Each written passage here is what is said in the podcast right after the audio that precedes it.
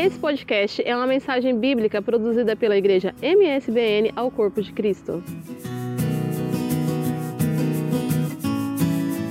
Essa semana pensando um pouquinho sobre liberdade de expressão.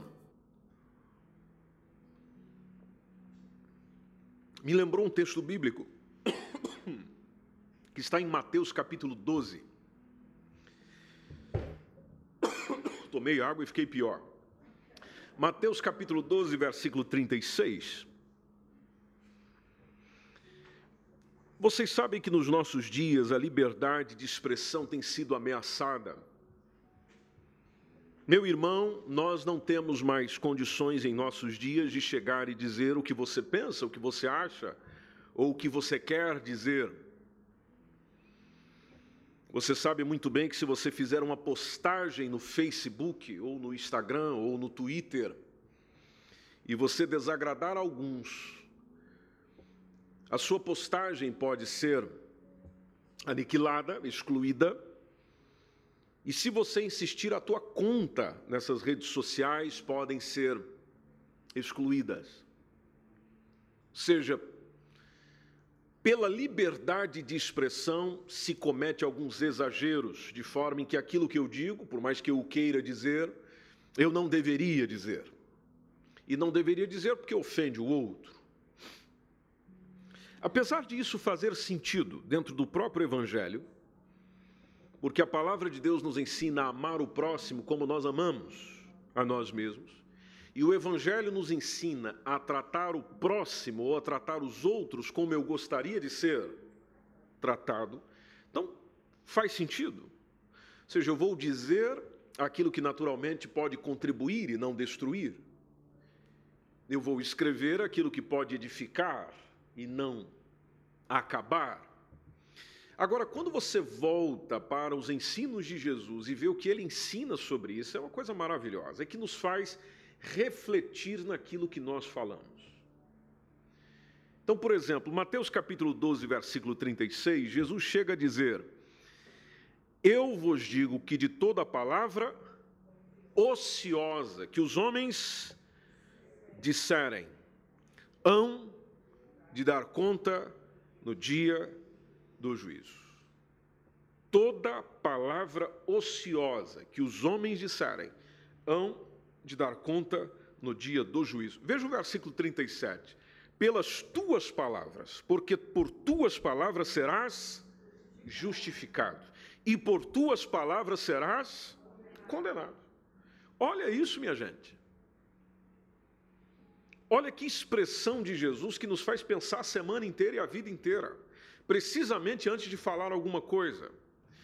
Porque todo privilégio traz responsabilidade. E você ter o privilégio, por exemplo, da liberdade de expressão, que é algo maravilhoso e bom e que nós devemos batalhar por isso, inclusive nós evangélicos.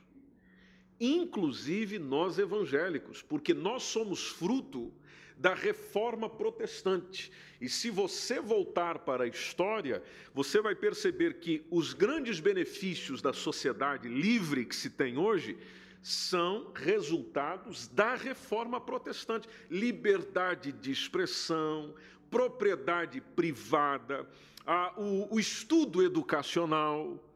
Porque até a reforma protestante, tudo isso era fechado, tudo isso era exclusivo, tudo isso era restrito. Com a reforma protestante, precisamente vindo dos estados protestantes que abraçaram a reforma, foi onde estes valores que tanto hoje as pessoas brigam e defendem e se apresentam diante da sociedade, eles são frutos daquilo que nos produziu como evangélicos. Então, nós, sim, como evangelhos e gente do evangelho, somos plenamente favoráveis, assim, à liberdade de expressão, mesmo que essa liberdade de expressão seja contra a gente. Porque, como disse alguém, o que me importa é que você tenha liberdade de falar. O que é importante para mim é que você tenha liberdade de dizer, mesmo que aquilo que você diga vai contra o que eu acredito, ou o que eu penso, mas que você tenha liberdade de o dizer. Então, a liberdade de expressão é uma coisa linda, só que todo privilégio também traz responsabilidade. E Jesus nos ensina isso. Responsabilidade E nesse texto, Jesus fala da responsabilidade mediante a fala. E interessante que ele diz: as pessoas serão chamadas para dar conta daquilo que disseram. Se aquilo que disseram, conforme diz a expressão de Jesus, é uma palavra ociosa. O que é o ocioso? Ocioso é o sem ocupação, sem serventia, sem validade. Ah, ou seja, não edifica em nada, não ajuda em nada, não altera nada, não melhora nada. É uma palavra dita ao vento. É uma palavra dita para não contribuir com absolutamente nada. E onde é que você percebe numa pessoa aquilo que vai no seu coração? Não quando ela tem uma palavra preparada. Olha, Fulano, você vai vir nos dizer alguma coisa tal dia. Ok, essa pessoa vai se preparar para isso. Aí ela vai chegar e vai dizer as melhores frases e palavras que ela tem. Ela se preparou para dizer. Você percebe quando uma pessoa não tem palavra ociosa é no dia a dia, é na circunstância natural da vida, onde ela diz no impulso. Ela fala no momento. Ela fala naquelas circunstâncias, ela não se preparou para dizer, ela simplesmente fala. É aí que Deus chega. Versículo 34, o, o Senhor Jesus nos lembra de que do que há abundância no coração é que disso que é disso fala, disso que fala a boca. Nós sabemos disso. A boca fala do que o coração está cheio. Aí no versículo 35 Jesus diz: "O bom tesouro de alguém traz algo bom, provê algo bom, o mau tesouro provê algo mal, ou seja, do seu coração é que você tira as suas palavras. Toda declaração expressa sentimentos. Então, o poder da alma está baseado na linguagem, na fala. Como Deus consegue alcançar o coração de cada um de nós, então ele tem condição de nos julgar mediante aquilo que nós dissemos, mas não apenas das palavras, mas das palavras que vieram do coração. Porque os outros não têm acesso a isso. Você não tem acesso ao coração de ninguém mas Deus tem. Você não tem condição de conhecer alguém integralmente, mas Deus tem. Por isso que ele diz: Você vai se encontrar comigo para dar conta daquilo que você disse. E toda palavra ociosa, toda palavra sem proveito, toda palavra sem utilidade, toda palavra sem serventia, toda palavra sem adequação, toda palavra dita no juízo do homem, diz o Senhor Jesus, ela será julgada. E aliás, sobre julgamento, Jesus falou sobre isso. Apocalipse capítulo 20, versículo 12 fala sobre isso. Quando João viu todos os homens, grandes, pequenos, todos eles em pé diante do trono, João fala de que livros foram abertos, abriu-se o livro da vida, os mortos foram julgados pelas observações que estavam registradas nos livros, e aí na última linha diz de acordo com as suas obras realizadas, ou seja, vai prestar conta, vai apresentar motivo, vai apresentar razão, atribuição, explicação. Por isso que toda discussão que é sutil, toda discussão que é astuta, um dia, igreja, vai vir à tona no encontro com a verdade. E como é desafiante quando você lembra disso e guarda isso no seu coração, e guarda tão profundo, de forma que a partir de então você pensa antes de dizer alguma coisa, não pensando para dizer, mas pensando no que o teu coração sente. Onde você se autoavalia e diz: Não, mas pera lá, eu nem deveria estar sentindo isso, se é que Deus verdadeiramente habita em mim. E se eu estou aprendendo com Ele, se eu estou aprendendo a amar com Ele, se eu estou aprendendo a, a, a falar com Ele, a, a pensar como Ele, a ter a mente de Cristo, conforme diz o Evangelho. Então nós precisamos olhar para palavras como essa e dizer: vem cá, deixa eu avaliar as minhas palavras. Que é isso que eu te convido nessa manhã, antes da gente participar da ceia. As tuas palavras você é um tipo de gente que diz o quê? E quando eu digo diz o quê, não é propriamente diante dos outros, porque eu repito essa parte, diante dos outros na reunião, diante dos outros no culto, diante dos outros na celebração, numa reunião com alguém. Não, porque tudo isso você se prepara para dizer, ah, eu não posso dizer isso. Ah, isso eu posso dizer. Ah, isso aqui eu não posso dizer. Ou seja, você se preparou. Não, estou dizendo o seu dia a dia, aquilo que vem aqui, ó. Você está vivendo, você está conduzindo, você está indo, você está vindo e vem. É esse momento que eu me refiro, porque é esse momento que revela o que está aí dentro. Por isso que Provérbios capítulo 21, versículo 23, diz que aquela pessoa que guarda a sua boca e a sua língua, guarda a sua boca e guarda a sua língua, essa pessoa guarda o quê? Guarda das angústias a sua alma. Olha a expressão do texto. Seja, guarda a sua alma de ser um dia angustiada. Nós, como gente de Deus, não fomos chamados para dizer qualquer coisa. Nós, como gente de Deus, fomos chamados para dizer apenas, apenas o que constrói, o que edifica, o que melhora, o que aprimora, o que aperfeiçoa. Se eu não tenho nada de bom para dizer, é preferível não dizer nada. Porque às vezes o silêncio parece que nos incomoda, vocês já perceberam isso? Às vezes parece que o silêncio nos incomoda, uma pessoa chega perto de você e diz bom dia e fica em silêncio. Pai do Senhor, irmão, e fica em silêncio. Aí a pessoa deve pensar, deve ter algum problema comigo. Não é? Porque às vezes a gente sempre associa que, como existe um silêncio, existe um problema.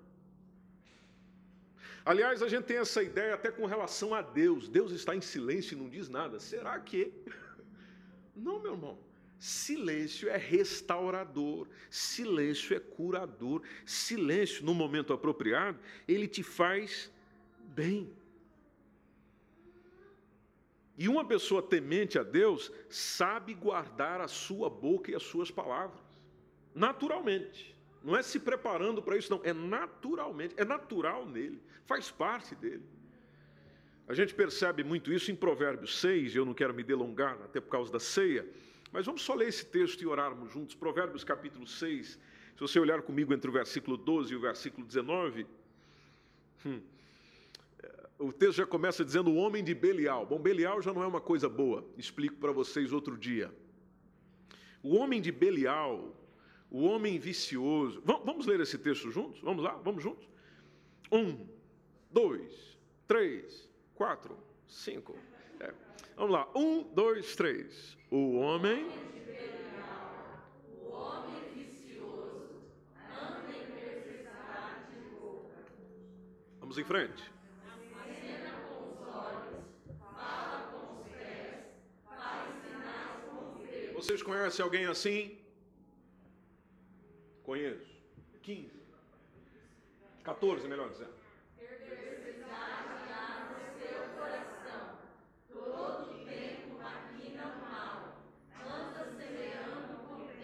Esse homem é um homem de Deus ou um homem do diabo? Diabo. Vamos ao 15.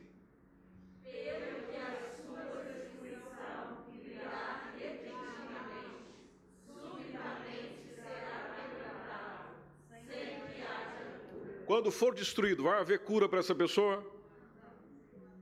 Acabou. Como diz no joguinho, game over. Acabou. Versículo 16.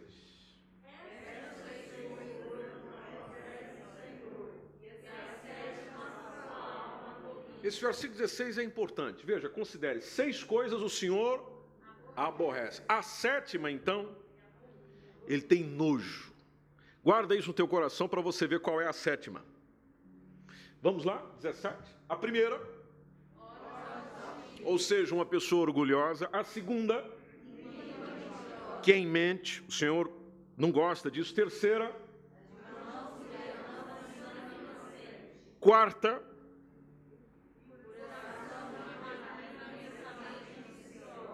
Quinta. Vamos à sexta. E a sétima, que deixa Deus indignado.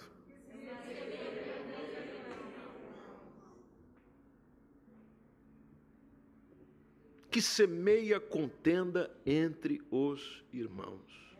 Veja, para esse tipo de gente, a Bíblia chama de homem de Belial vicioso, tem perversidade na boca. Então, uma coisa que eu posso compartilhar com vocês, igreja, até porque vos amo em Cristo Jesus, é meu irmão, minha irmã. Toma uma decisão no teu coração.